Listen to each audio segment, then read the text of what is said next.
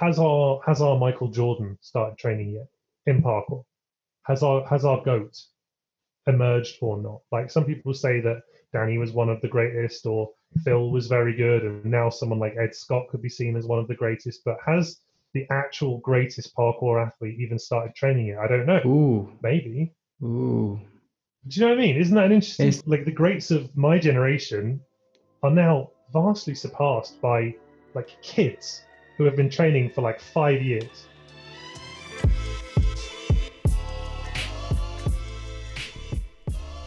Hi, Luis here. Glad that you're also sticking by. Today, I had the honor to swap shoes with Scott Bass, the mastermind behind Ampisound. Scott has been a core community member since the golden age of parkour in Cambridge. He started documenting and posting parkour videos in YouTube back in two thousand six. Incredible and legendary videos that motivated and represented a beautiful generation. This episode has two parts. We kept chatting after the usual time format of Swapping Shoes, and luckily I left the Zoom call recording. And I gotta tell you, the second part is one of the best moments of this podcast. This man has so much to share, and here's a tiny bit of it. So let's go. This is Swapping Shoes with Scott Bass. There we are. There you Hello, are. Mate. Ah, good to see you. What's going on, dude? How are you? I'm good, and you? Yeah, I'm great. Thank you for being on Swapping Shoes. I'm very excited about it. Oh, it's good to be here. I've I've listened to quite a lot of these, so I'm actually stoked to uh, you know, finally get the time to talk to you yourself. Cool, nice, thank you. How's life in Cambridge? It's good. Yeah, it's been snowing and cold the last couple of weeks, so not much has gone on. But um, yeah, it's been good. Uh, I don't usually do right questions. I let it go with the flow, more or less. But you you are maybe the first one that is invited, but not for being an athlete, but because uh, you are uh, Ampisound. Right, yeah. What is Ampisound for you right now? Oh, that's a big question, isn't it? Um, at this moment in time, Ampisound is... I guess it's turned into my, my career, my job, my project, my contribution to parkour, but... Really, Ampisound is my what I use my excuse to hang out with parkour people still, um, because I love the parkour community and I've been involved for so long. Ampisound is what I can use to continue that interface with parkour people. I can go out and I can go training. Not that I do the training, but I'm going to film and take pictures and hang out, and I can go and shoot, and I can travel, and I get to be part of this wonderful mm-hmm. community without actually practicing the physical aspects very much anymore. Cool.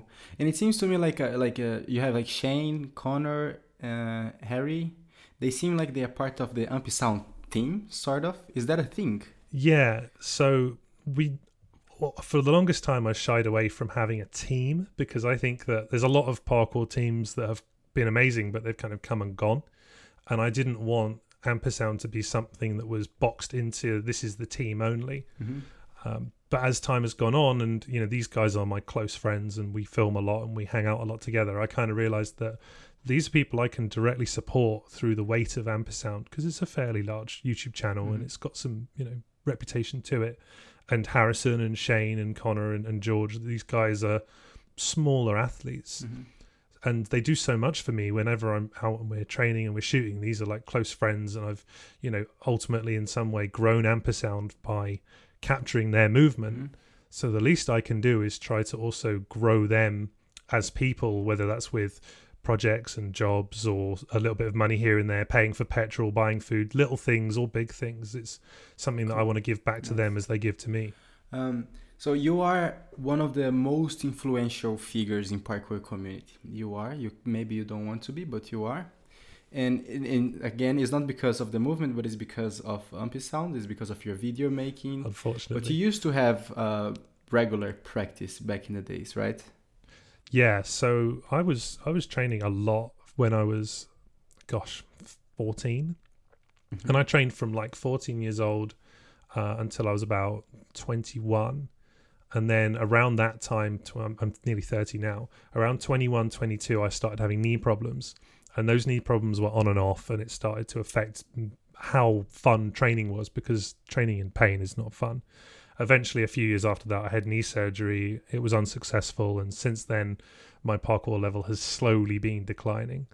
Um, but there was a point where I would literally go to work, stack shelves all day, finish work at like ten p.m, cycle into Cambridge, train in the dark for like three hours on my own at one of the spots. No. And then I'd cycle home, and then next morning I'd go to work and I'd do it again. And I'd do that all the time. Um, but, you know, this is this was years ago now. But, yeah, I, you know, I, I still have a love for it, and I'll still go and do a backflip once in a while. But my body has moved on from parkour, unfortunately, even if my heart has not. Cool. You're very passionate about it. And, like, it seems like the making videos and having Ampisound is a way that you you uh, live this love. It's really cool. Thank you. Exactly. And Ampisound is, man, Ampisound is Ampisound. Like, this is since the long time ago. After doing the Swapping Shoes with uh, Shane, I went to watch some videos on YouTube, some old parkour videos. Mm. And it's crazy. Like, you had, like, which video did I watch? Maybe it was Livon, I guess. Yeah, I think it was Livon. There, there's Calum, there's Phil, Kai, Danny, everyone is in the video. And these people, they made history. That video made history. And it's really cool to see. So yeah, very much thank you. So do you, like, you being out there for this long, since the beginning of uh, YouTube being famous, or parkour being famous on YouTube, um, what do you what do you see as like the biggest changes in the parkour community as like a sport and as seen by the masses? The biggest changes, I think, in the parkour scene itself. Obviously, the biggest change is how broad the spread of parkour is. Like, when I got involved in parkour at the very start, it was a very small community. Everybody knew everybody. You could only talk to each other on a few handful of forums. You couldn't, for example, just travel to another city and find a parkour community there. They didn't exist yet. No one knew about it. So at that point, it was really, really small. And over time, it's grown. And now you can you can go to Tokyo and there's a parkour gym in Tokyo. You can go to Brazil and meet up with the guys in Brazil that are doing parkour. There's parkour everywhere. And the interpretations of parkour are so different around the world. So in some ways, it's very split, because what I think of parkour, my parkour that I grew up with, is very different to what the Americans are doing, because their spots are so different. Um mm-hmm. So in terms of the parkour community, I think that's like the big change I've seen over the years. And on the YouTube front as well, that's, I suppose, the element of that has shown in YouTube as people's interpretations of what being a parkour YouTuber is have grown as well. When I got into it, I was literally just filming my friends at jams. Yeah. And it was a, an archival kind of thing. And then some people kind of have started doing stuff that's more vlog style, like Storror, and that's a style of parkour. Mm-hmm. And then the P O V thing that I initially started went massive, and now there's some channels that just make Spider-Man P O V videos, and they do very, very well. Not even parkour, it's just Spider-Man P O Vs. yeah, yeah, and it works. And the thing is, is that, you know, what parkour is has grown into society over time. Like, it's been in James Bond, it's been in all the superheroes do parkour now. You see Captain America doing a cat pass in the movies. And as parkour has infiltrated society, its um its growth has changed it as well. Yeah, when I started, I didn't see parkour so much as the superhero kind of thing. It really seemed like a discipline, and there was all this kind of crazy gurus from suburbs of Paris doing it.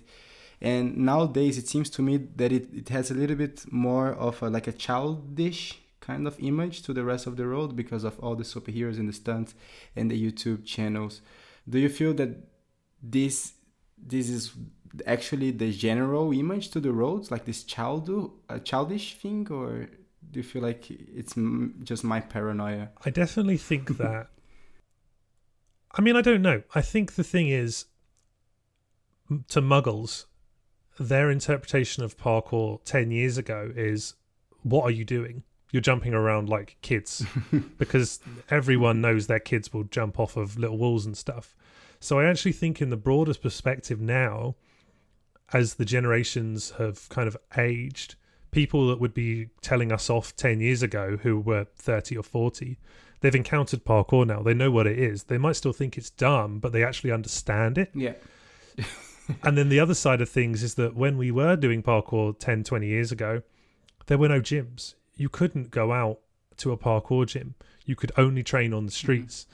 So that directly limited the youth of parkour, because until you were about sixteen, you weren't going to be allowed to go out and train in concrete on your own. Ah.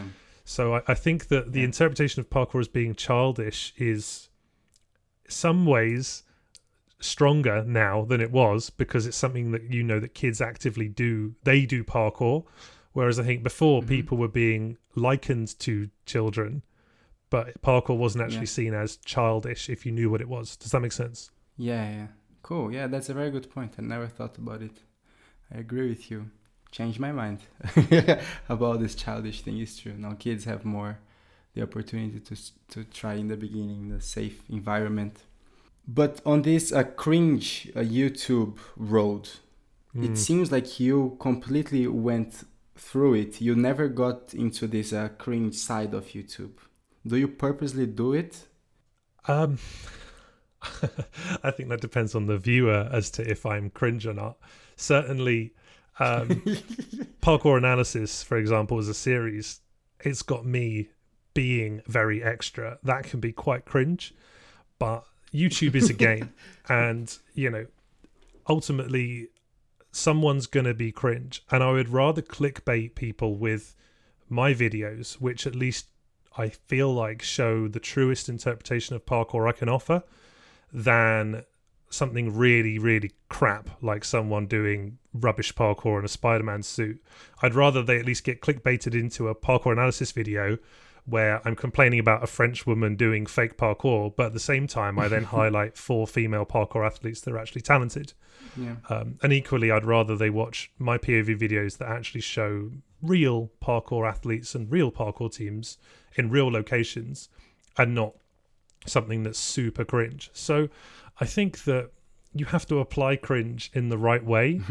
um, it's definitely something I try to avoid. I don't always succeed in avoiding it. And I think that, you know, at the same time, if you know that you can use the cringe as a tool that will be beneficial for you, because ultimately, you know, Ampisound is is a career. I do want to grow the channel and make money and support people and all these things that come with it.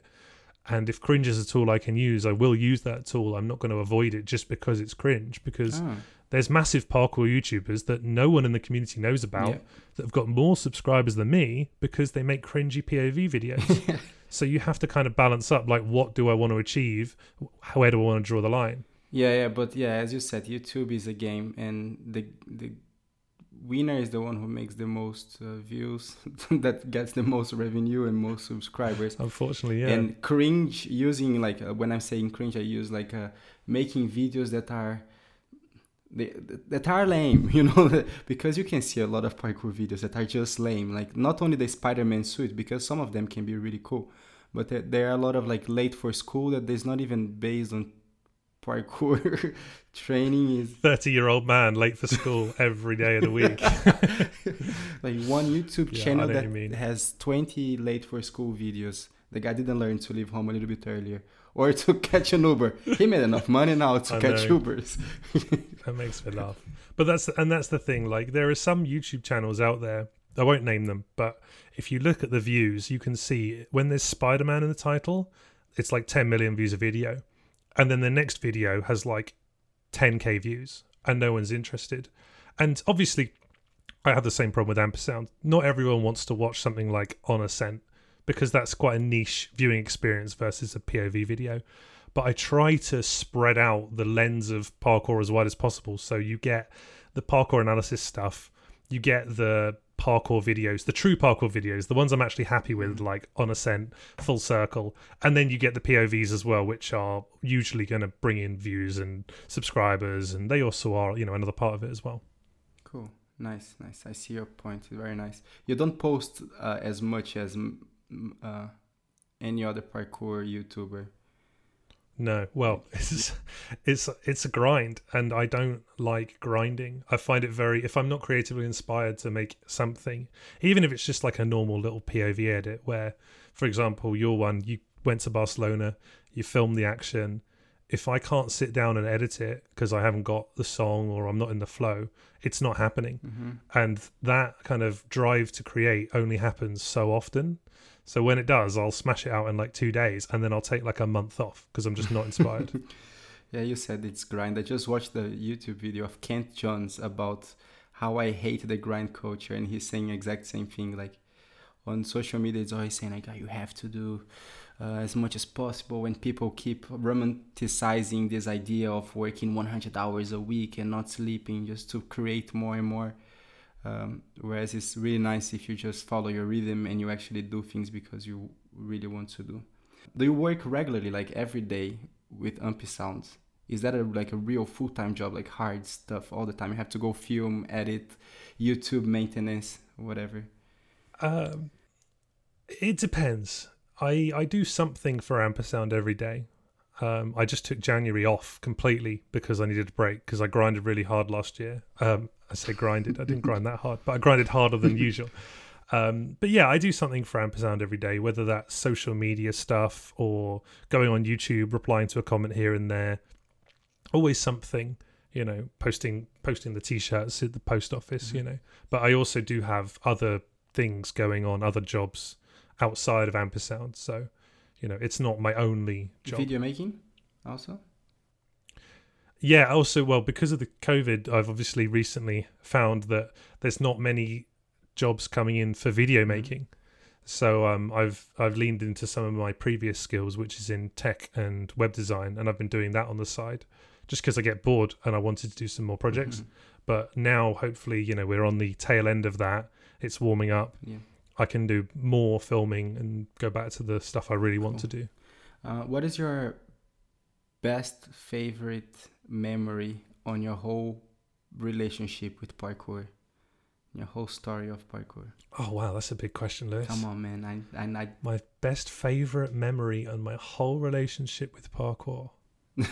Flippin' heck. Take your time. I mean, there's a lot. You know, there's a lot.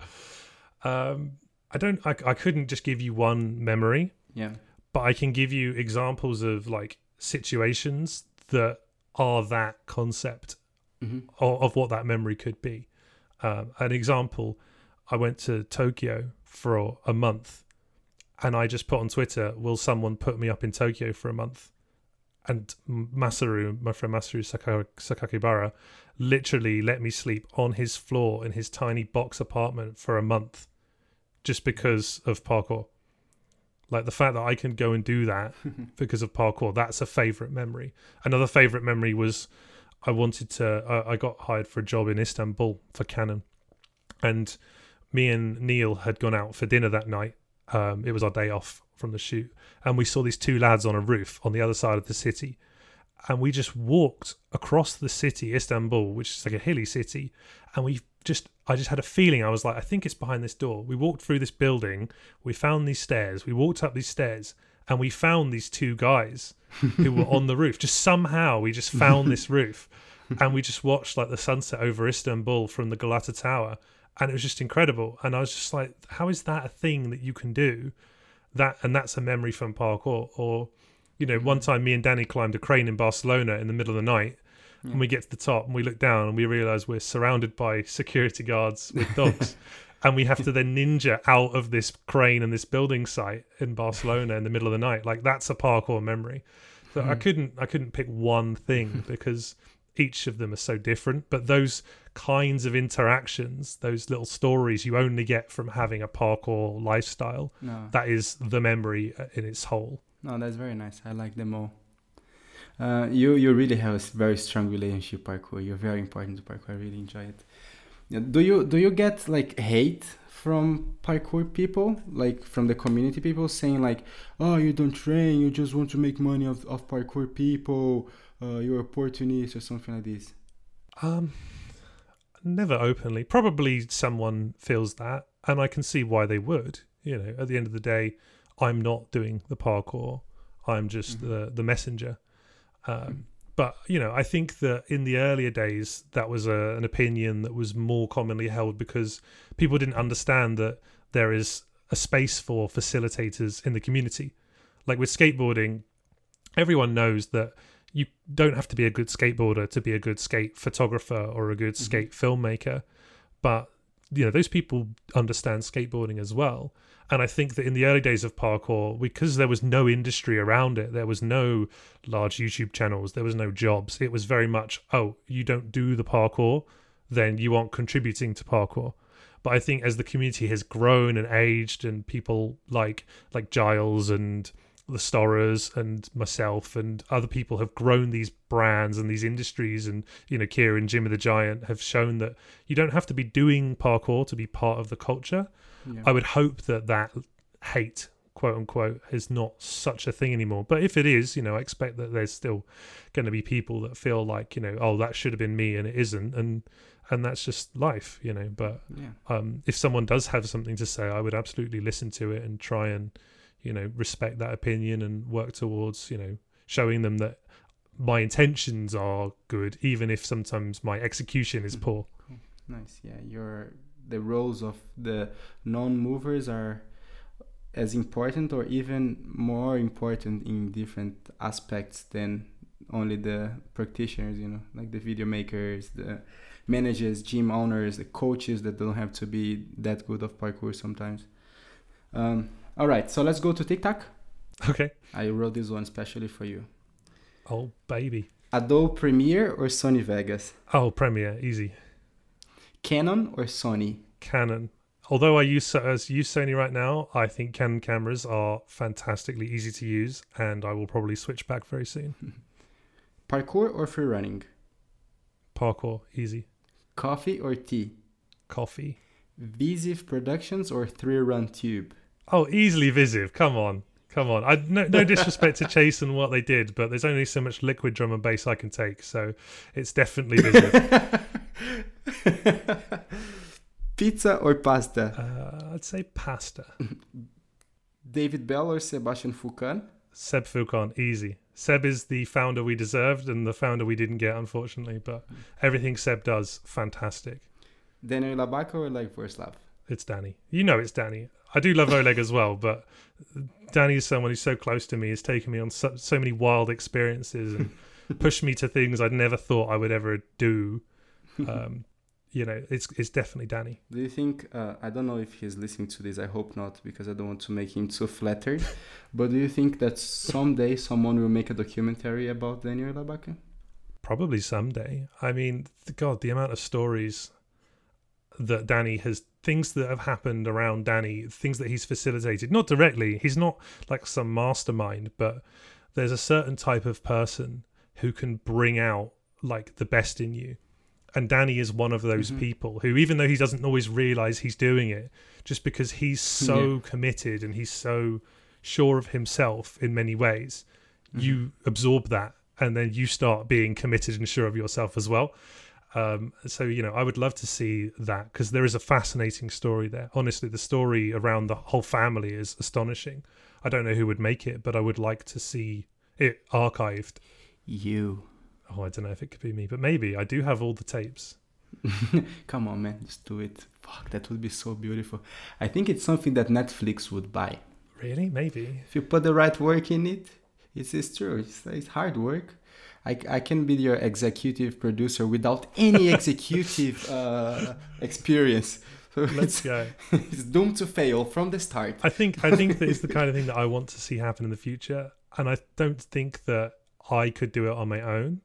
But, you know, it's the thing that they'd have to agree as well. And I don't know if Danny wants that. Mm-hmm. I think that in some ways, some of the best stories are never told by the person the story is about. So, you know, yeah. I, I think it's a complicated one to just say, yes, let's make the Danny documentary. Because he's my friend. I couldn't make a fair documentary on Danny because he's too close to me. It would need to be someone who has a more distanced understanding of him as a person to really, truly explain the story, I think. Ah, yeah, I see. Uh, that's the name also, Danny. And I can see the poster already, only with his silhouette with the man bun here, his hair. Yeah.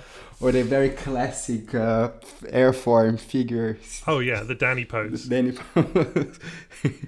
The M T V Ultimate Parkour Challenge. Okay, Scott, thank you very much. Do you have any message you want to leave for uh, inspire parkour YouTubers or to parkour athletes, for to the listener in general? Um, inspiring messages, not particularly. But what I would say is that I think that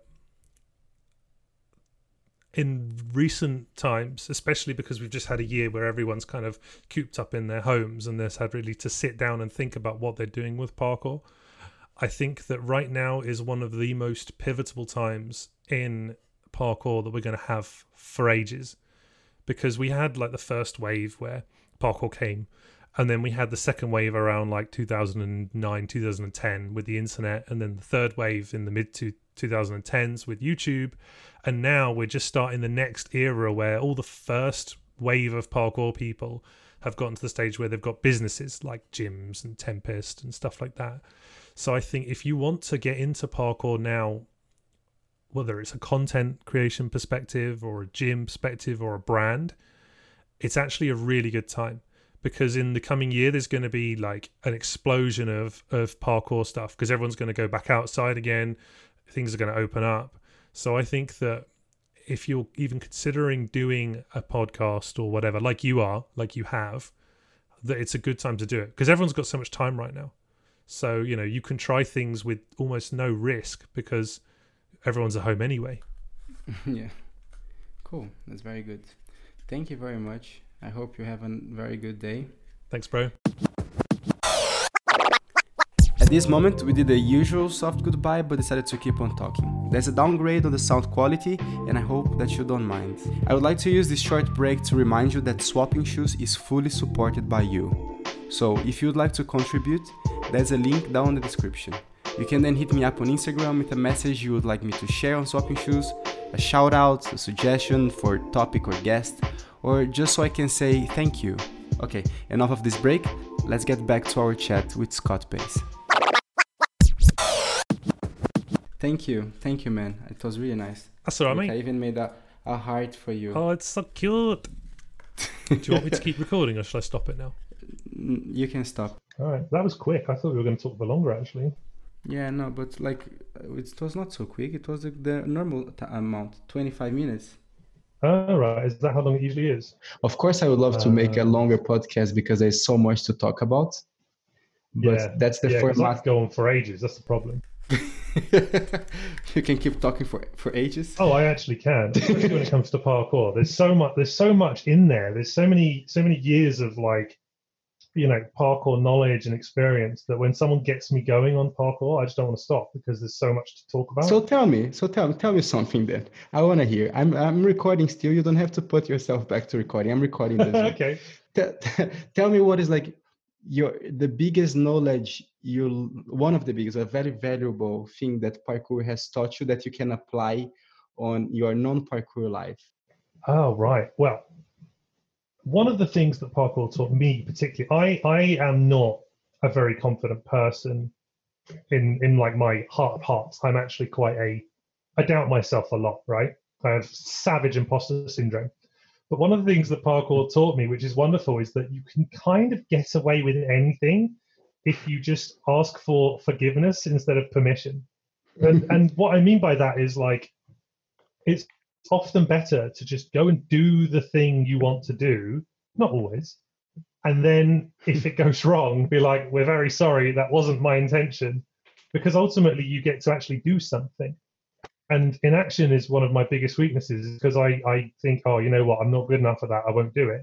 And what parkour has forced me to do by going out and trespassing every weekend for the last ten years is that I've got to go knowing that something's going wrong. I, at some point, security are coming and they're going to kick us off. And I've just got to be okay with that. And it's it's kind of taught me that I can be in a situation that I'm uncomfortable with and it's going to be fine. That's cool. But yesterday I was having a conversation with my student. Of course, it gives you this confidence and this idea that it's better to ask for forgiveness than permission uh, lots of times. But isn't it like a, a confidence to a specific domain? It's not actually that you can apply to everything, because you can ask for forgiveness for going up on a rooftop and just saying, sorry, I'm filming parkour. But would you ask for forgiveness for something like, I don't know, like you had to steal something? I'm so sorry. I had to steal this. I'm so sorry. Um, I think obviously it depends on your intention at heart, right? If your if your intention is good and you ignore, yeah, I mean, I'm not going to go and ask for forgiveness for murder, you know. It depends on depends on what your what your action is. But in the more broad sense, like, you know, there's a there's a lot of situations where I have wanted to achieve something in my life, in my heart, and I've been like, right, I really want to go and do this thing.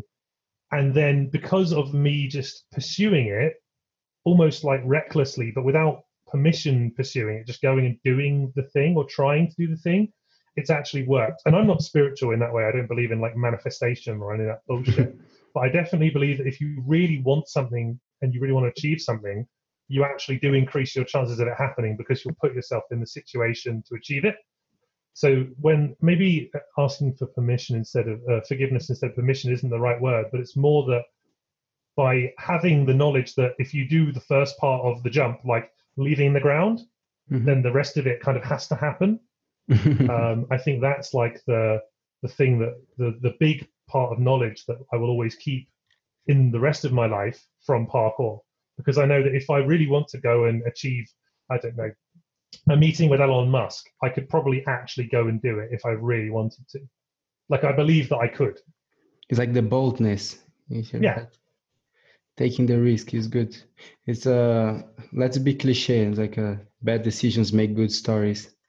Exactly. And I think that the thing is that ultimately the more action you take across the, the board, whether it's parkour or non-parkour life, the more things you try and do, even if they all fail, and it's, oh, it sounds so self-help, but they genuinely do actually add to your repertoire of things that you you learn. Yeah. You know what I mean? Like, even if you go, and, I mean, gosh, we've tried so much stuff in the past that just went horribly wrong, things that I've tried, but also those skills eventually come back around and are useful. So, yeah.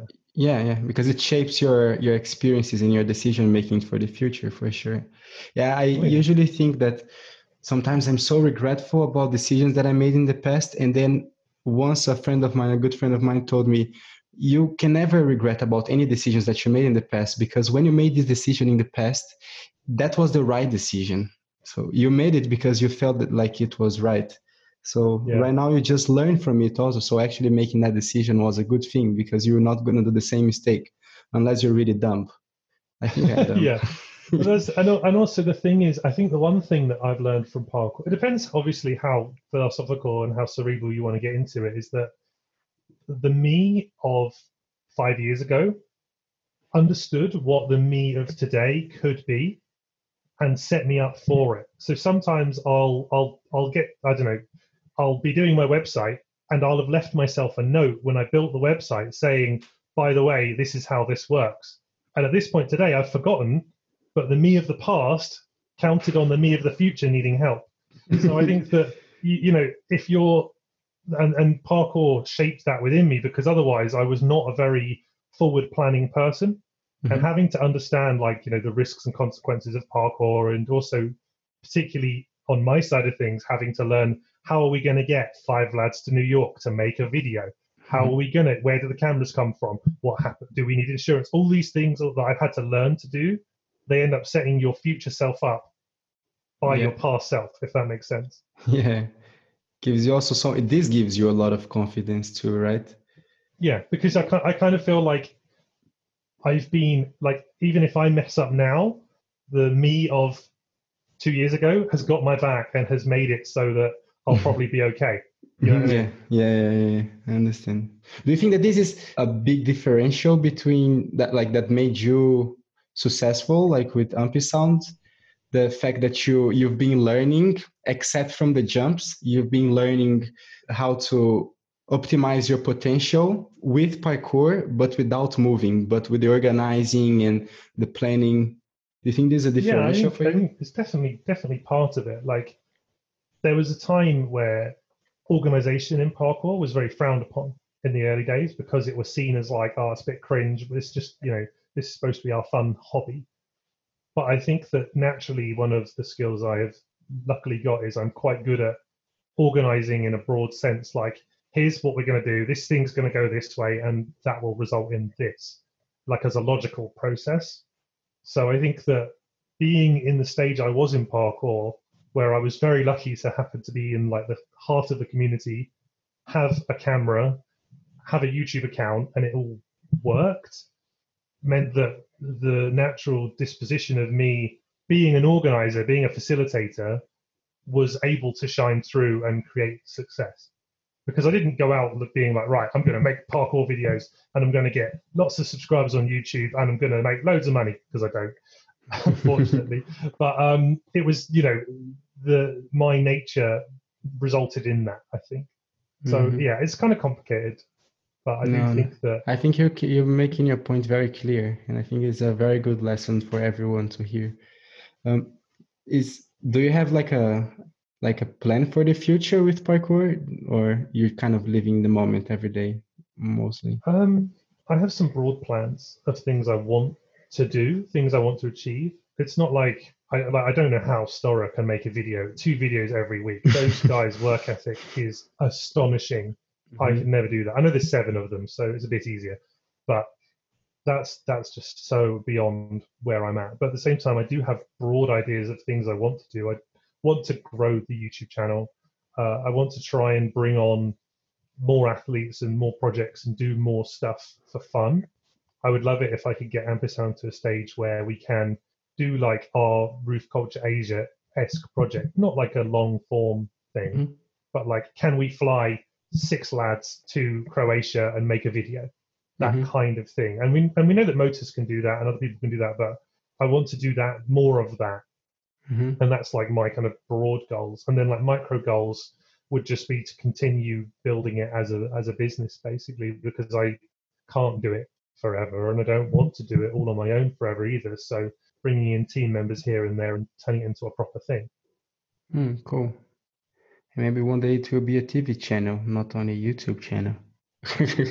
Maybe. I don't know if that's likely, but I, I would, I do think that parkour as an entertainment thing is not yet everything it could be.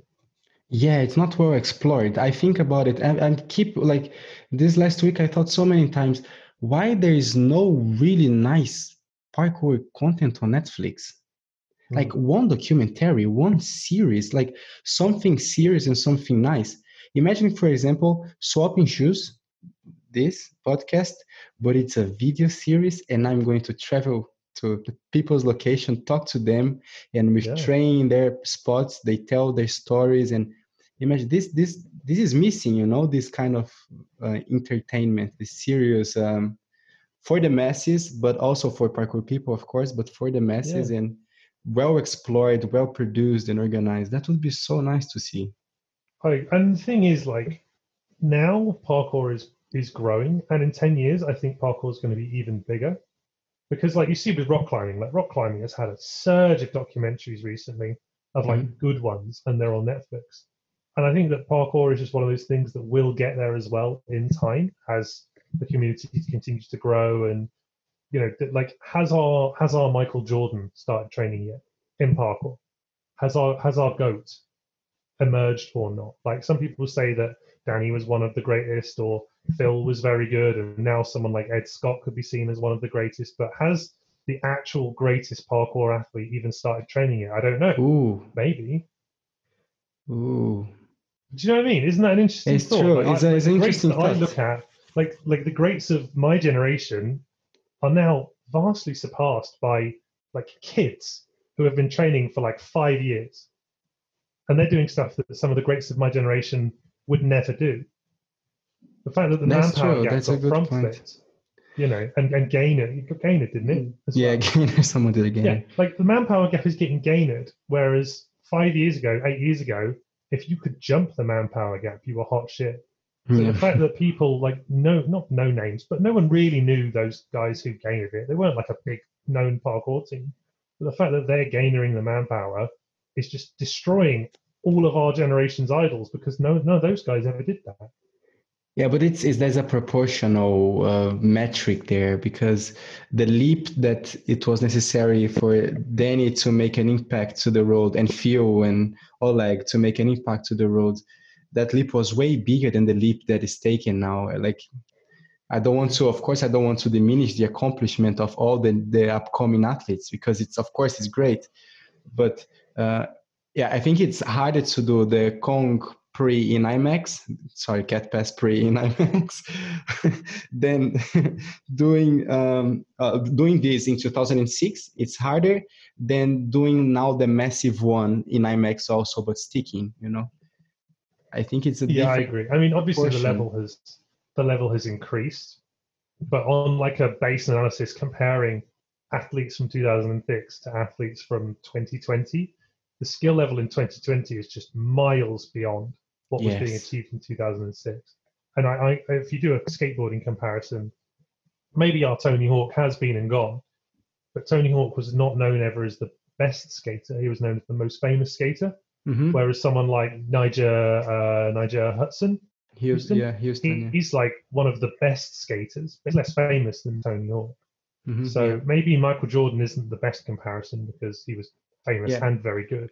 But I do wonder if our, our the best athlete has yet started training and not just the most famous athletes. Yeah, I see. Some people could say it's Dom. Dom is a good package. Dom is very good. But the thing is, the thing about Dom is, is that Dom is doing massive stuff. Dom is like Dom is like a particular lane of, of parkour, like Jaws. There's a skateboarder called Jaws who does just fat gaps, and yeah. that's what he sends. And then like Rodney Mullen is like someone like Pasha who's doing weird little techie flippy. So you know, I don't know if there is ever going to be a, a best skater or a best parkour athlete. Yeah, like I don't think there will ever say. be. Awesome. I think yeah. it's too broad. I do, I do to wonder say. if culturally there will be one who is that person. Yeah, but everyone, everyone knows who Tony Hawk is culturally, and I don't think everyone knows who a person, a parkour athlete, is culturally yet. Like Danny, like uh, there is a lot of people who are doing parkour right now, who like the new generations who don't know what they did and who have hasn't watched mm. his videos. Yeah, it's a crazy thought to think, and we don't have like a. strong cultural diffuser yet to the, co- the to the community. Most part of the content that we see is just the media, like the immediate entertainment, like just jumps and uh, vlogs or P O V videos. But we don't have this like historical um, content being put out there yet that will educate the new generation about how parkour became what it is today. I think it's something yeah. that is missing, and I hope that... I some... agree. I think that when parkour forums went away, a lot of that historical content, because the early days of parkour, like you had to sit down and talk about it, right? Because mm-hmm. there wasn't that much content out there, and you had to like go to some sketchy website and download the video to watch the parkour video you wanted to watch, right? So all of that, like, basically, it meant if you were going to be on the internet and you were into parkour, you were going to talk about parkour.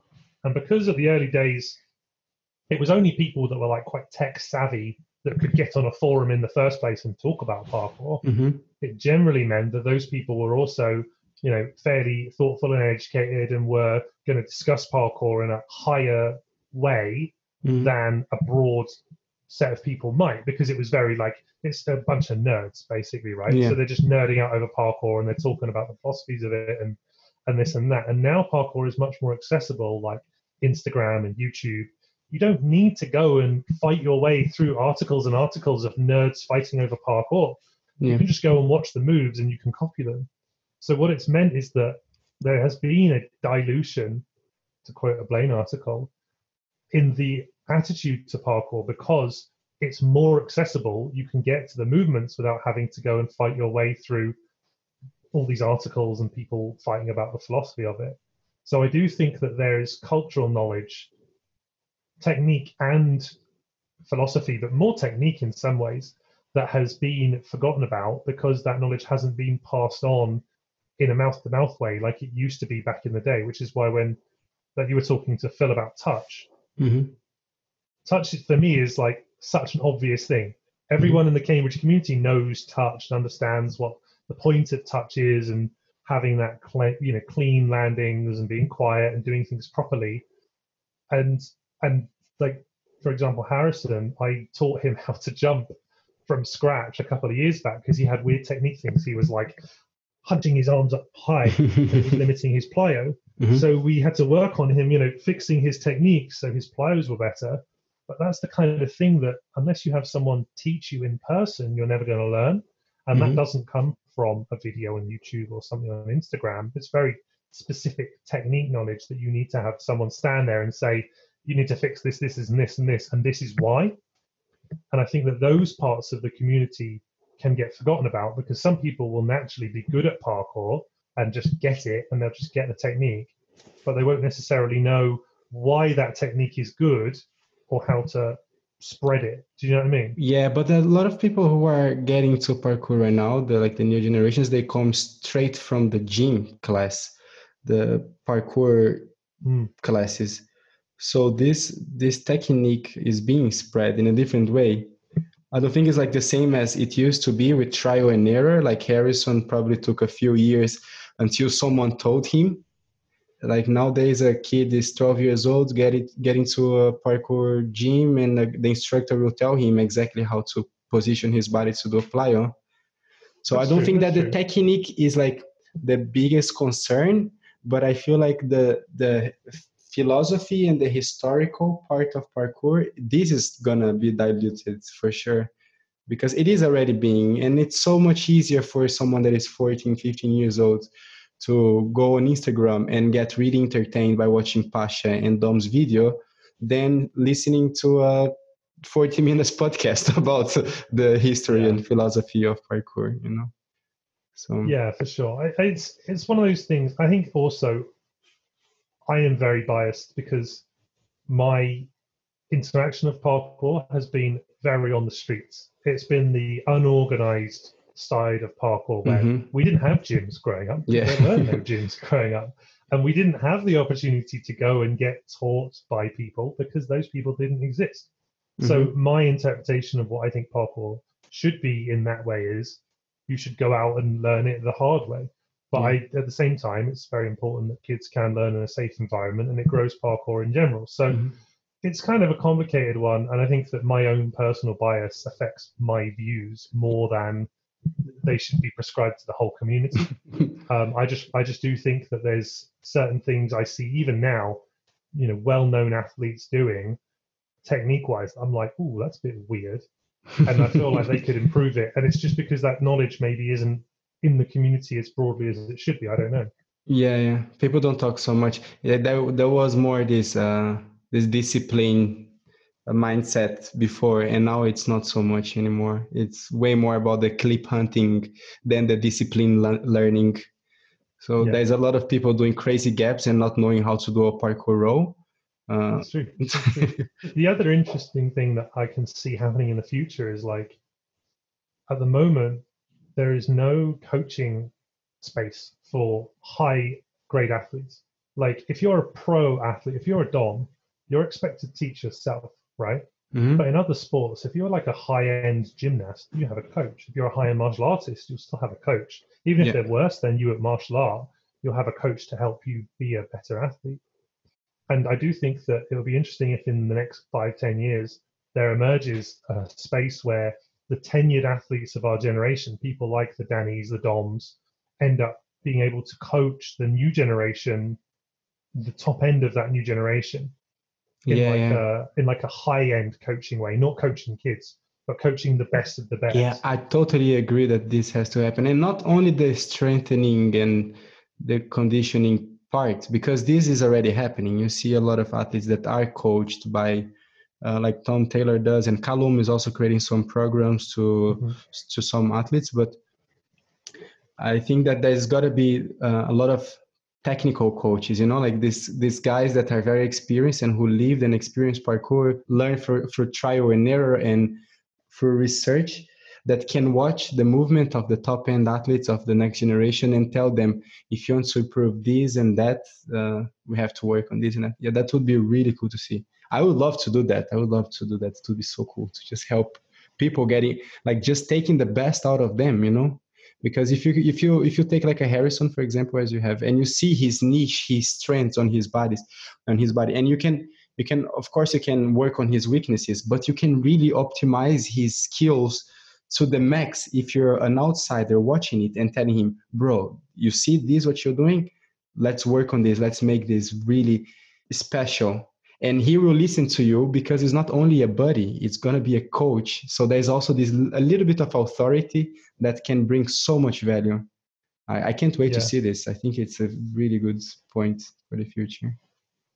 Yeah, for sure. I think, and I hope, I hope that does happen. And like, I mean, you know, I don't know if anyone's doing that kind of stuff yet, but sometimes at, at jams or, or when I'm training, like I can, I can coach Harrison, I can coach Phil with, mm-hmm. oh, you know what, that doesn't look quite right. Your hips are a bit low or whatever, but I can't coach little kids. You know, there's certain skills, the skills are so, the skills are so different between a high end and a low end coach. Yeah. So, you know, it's the, the no one's doing that yet. I think is really interesting, but I would like to see some, I don't know who it would be, but someone take on that, you know, high end, top end of the athletes. This is, you know, the things you need to, to tweak because it will be better. You know? Yeah, sick. Man, this is this. Like, we're giving away all the good uh, business tips for the parkour. All the good ideas coming out all today. The good... Don't forget to Speaking mention. Of, that's actually reminded me. There's something I've been thinking about doing, and I think Giles is also maybe going to do it. But I was thinking about doing a sub series on another YouTube channel of like how to start a parkour business, but not like, you know, buy some t-shirts and put your logo on them, but like the actual. How you do that. Like if I said, you know, everyone can sell, buy some t-shirts and put a logo on it and sell them, but where do you get your t-shirts from? What's the best way to do it? How much should it cost? Like that kind of the actual nitty-gritty of it. Or like, for example, you want to be a self, if you want to buy a camera, mm-hmm. well, if you register self-employed and then buy the camera, you can expense the value of the camera, so you won't pay any tax on it. Like these kind of things around business in parkour that no one talks about in parkour, and there are certain specific parkour elements, some of it's general business stuff, but like that is useful information that I think no one's talking about right now, and it's yeah. something that I might consider offering that information in general. Like you can you can make a t-shirt brand in a day if you want to, and you can have, you know, Swapping Shoes t-shirts tomorrow if you want to have them online. That's what there's a I think um Hype Drop have just done this exact system. Mm-hmm. And it's easy to do, but no one knows about it. And I think that that's the kind of thing that business yeah. owners in parkour would benefit from knowledge as well.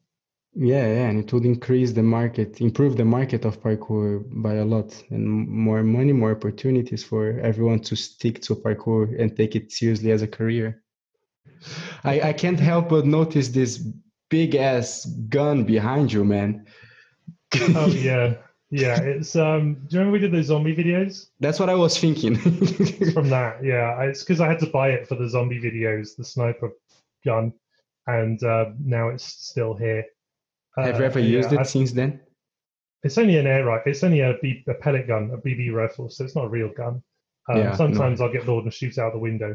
But um, yeah, no, it doesn't, it's not a real gun. But it's funny because once in a while I've taken a business call and that door's been open. And then halfway through the call, my girlfriend will shut the door, and it just reveals this sniper rifle in the That's background. Just what, ha- what what just happened. Yeah.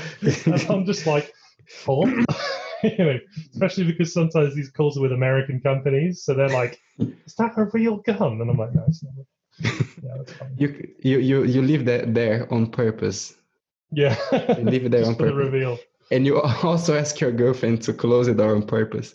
I'm like, right, twenty minutes in, babe. Just, uh, just close the door for me. Need to show them my power. I'm waiting for this YouTube channel or podcast with Giles, and you can just be talking to all these people who open their own parkour businesses. And cool, I think it's, it? it's yeah, it's something really valuable. It's something that can make a lot of difference. For sure. Yeah, it's something I'd like to see. I might not even do it, but it's just there's there's things that can happen mm-hmm. that aren't happening yet. Like that Robin the coach guy, he's he's doing little bits of coaching stuff on Instagram. Mm-hmm. And I don't even know that all his coaching is stuff I agree with, but he's at least offering it. Yeah. And I think that, you know, more people doing weird little things and trying things like that, like you are, mm-hmm. it will grow the community again, because ultimately the more discourse in the community, like there was back in the forum days, results in more community understanding and knowledge, like the Save Your Clips thing that um, started up.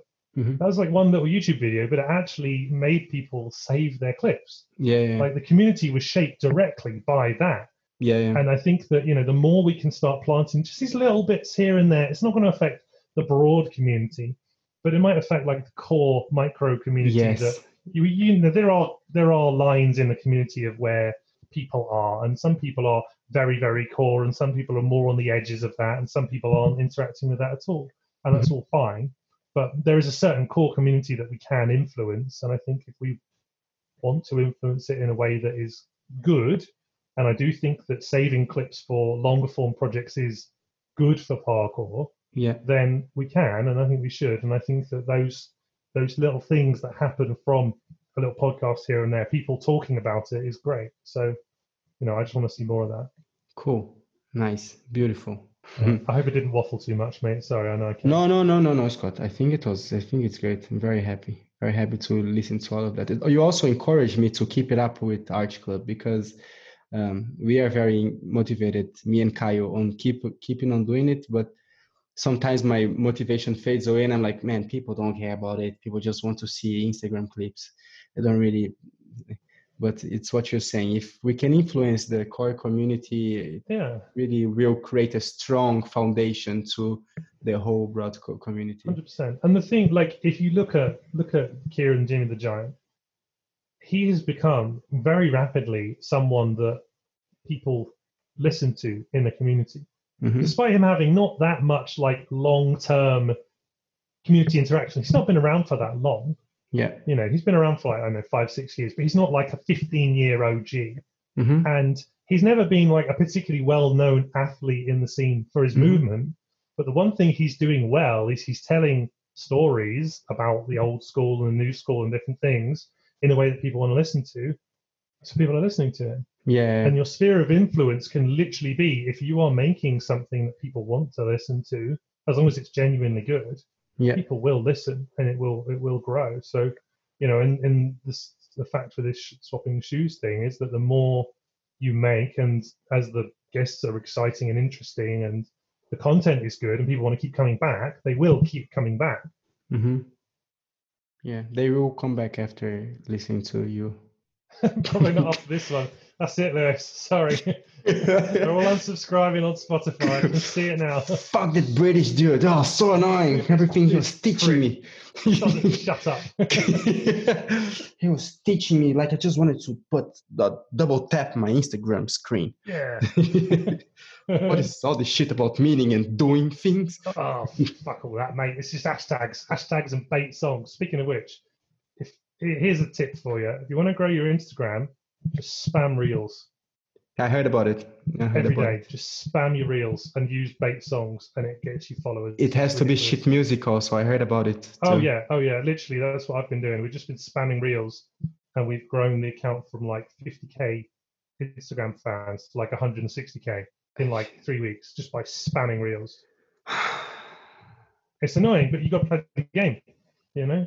I don't know if I want to play the game, because fucking annoying music really annoys me, man. And I really want to listen, to, watch my own videos without them being mute. If I'm introducing myself to someone and mm. this person sees my video and it's playing "Be the Love Generation," I don't want that, you know. Like, well, actually, my secret is I've I just farmed that out. So I've now got a friend of mine who picks the songs for me. Because it's all Zoomer stuff, right? It's all like stuff the kids like, and I don't like any of it. And every time I'd go on TikTok or Instagram, I just get stuck at the song, and I'm like, I hate all this. I just hate it all. So I just thought, you know what? I'm just going to have to put myself out of the equation and let someone else pick the shit songs, and it works. And you know what? If I can trade some shit music for one hundred thousand Instagram followers, I can put good music on later down the line if I yes, want to. I can go right. back to doing what I want. But the You're benefit, right. business-wise, and having that scale of account is higher than the benefit of me having songs I like. Can I can I get your friends to also pick my songs, or pick songs for me? Go on the whatever one I use last. You just use that one as well. And then you just, you know. One will lead to the other one too. It's yeah, great. We create our own trends always. I will do that. I will do that. Yeah. Maybe not the oh. same song, but the same artist. Yeah. So funny. It's true though. It does work, and you know, it depends what you're, how you're using these platforms. If you're using them as tools, you've got to treat them as a tool. You know, you're not supposed yeah. to hammer a nail with the end of a spanner, but you can. So, mm. you know, you should. You need to. Thank you. All right. How do you do it? I'm ready. I'm ready for the Luis clickbait viral song. Oh my God. Porn star clips, you know. You should. Yeah. I mean, wow. I mean, hey, it's not porn star clips. It's girlfriend clips. And that's oh, yeah, yeah, fine. Yeah. Yeah, yeah, yeah. Man, yeah. I don't know if you should talk about this. But I gotta tell you that I give Pasha the huge props for the confidence, man. You it's, it's you have to yeah. have massive balls to to just embrace it and for sure. Real love. It's beautiful. I know. I mean, you know, he's playing the game. Sometimes it's not good for you, but you can't you can't hate someone for playing the game, I think, you know. Yeah, he does what he likes to do. It's his decision making. Back to the beginning of the video, right now it feels right for him. Just go on and do it. Yeah, not about the dating, but the playing the game. The dating man's oh personal yeah, life, and, that's yeah, whatever you, you want. Gotta, you got to think of, at least for Pasha's side of things. He's like he went from speaking no English in Latvia, swinging around on bars, doing whatever it is, to living in Los Angeles, dating a very famous female, and having some cash. You know, he's probably like crying, crying himself to sleep with all his money and girlfriend. Like, you know, you can't hate the guy for that. He's upgraded his life massively. Yes. I don't necessarily know if what he did was the best thing for parkour from a women's perspective. And I do think that he could have been more careful and a little bit more thoughtful yeah. in his presentation of it. But, you know, it's one of those things. Yeah, he's a self-made man. Yeah, he's a self-made man. Maybe he's the Michael Jordan for our generation, or the no, Tony Hawk. Oh, I don't know. He could be. No, I think I think Dom could be that person, because Dom actually keeps it really, really real, which yeah, I really yeah. like. It's true. Dom. Like he, he does all the big stuff. He can do all the non-big stuff. He actually really keeps his nose like to the ground in the parkour community. Mm-hmm. He regularly yeah. shouts out parkour community people. He takes on projects for the community, and he's like a really honest, genuine guy. Like. He comments on the, on Ampisound posts all the time. I always see him liking the post and commenting. And yeah. there's some other big athletes that don't do that. And I yeah. I always notice that Dom, he really watches the community. He's really in there. And I just, he's in there, man. And he's like, he's doing his podcast also that is only just talking yeah. with parkour people. He does his vlogs. He's always uh, um, present on, on Instagram, and not with cringy stuff and stuff like this. He mm-hmm. just training and he's filming is really real yeah. and he's really big. I really give yeah. every clip is a banger. I don't know anyone since Danny who could just literally, oh, and Joe recently has been absolutely slaying it, but people who can just upload like silly stuff, every clip, like week in, week out, yeah. Dom, you just scroll down his page and everything's insane. So Dom, many clips that. and oh, so m- so good quality. Imagine, imagine being a bin man in Australia and then turning into being Dom Tommaso and, being, and just sending fat fronts. Like what? Have you had him on the podcast? Yeah, he was the second guest. Oh, right. I didn't see it. The, yeah, yeah. One, sorry. It's true, but it's true. Yeah, yeah. But I I should talk to him again. Uh, oh yeah, but like, you know, his you know, leap was, was like massive. Literally a, yeah, he was literally like a uh, ice skater and then a bin man and then parkour. Yeah, ballet ballet dancer. Ballet dancer as well. Ballet dancer yeah. and then garbage man, and now he's Crazy. maybe the biggest parkour star. The, definitely the most respected uh, inside of the parkour community and the influen- influencer world. Yeah, yeah, I agree. Good, good man, good man. Now, thank you very much. Really, really appreciate it. I, uh, see you. Have a great, great uh, day and All right, week. Buddy. Talk Take soon. care. I'll see you soon. Ciao, ciao. Bye. Bye, bye. Thanks for joining. I hope you enjoyed it.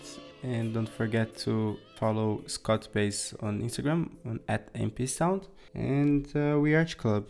Let me know what you guys think. And I hope to see you soon next week. I have uh, recorded already the next episode after this one, and it's hot. Okay, guys. Ciao, ciao. P K for life.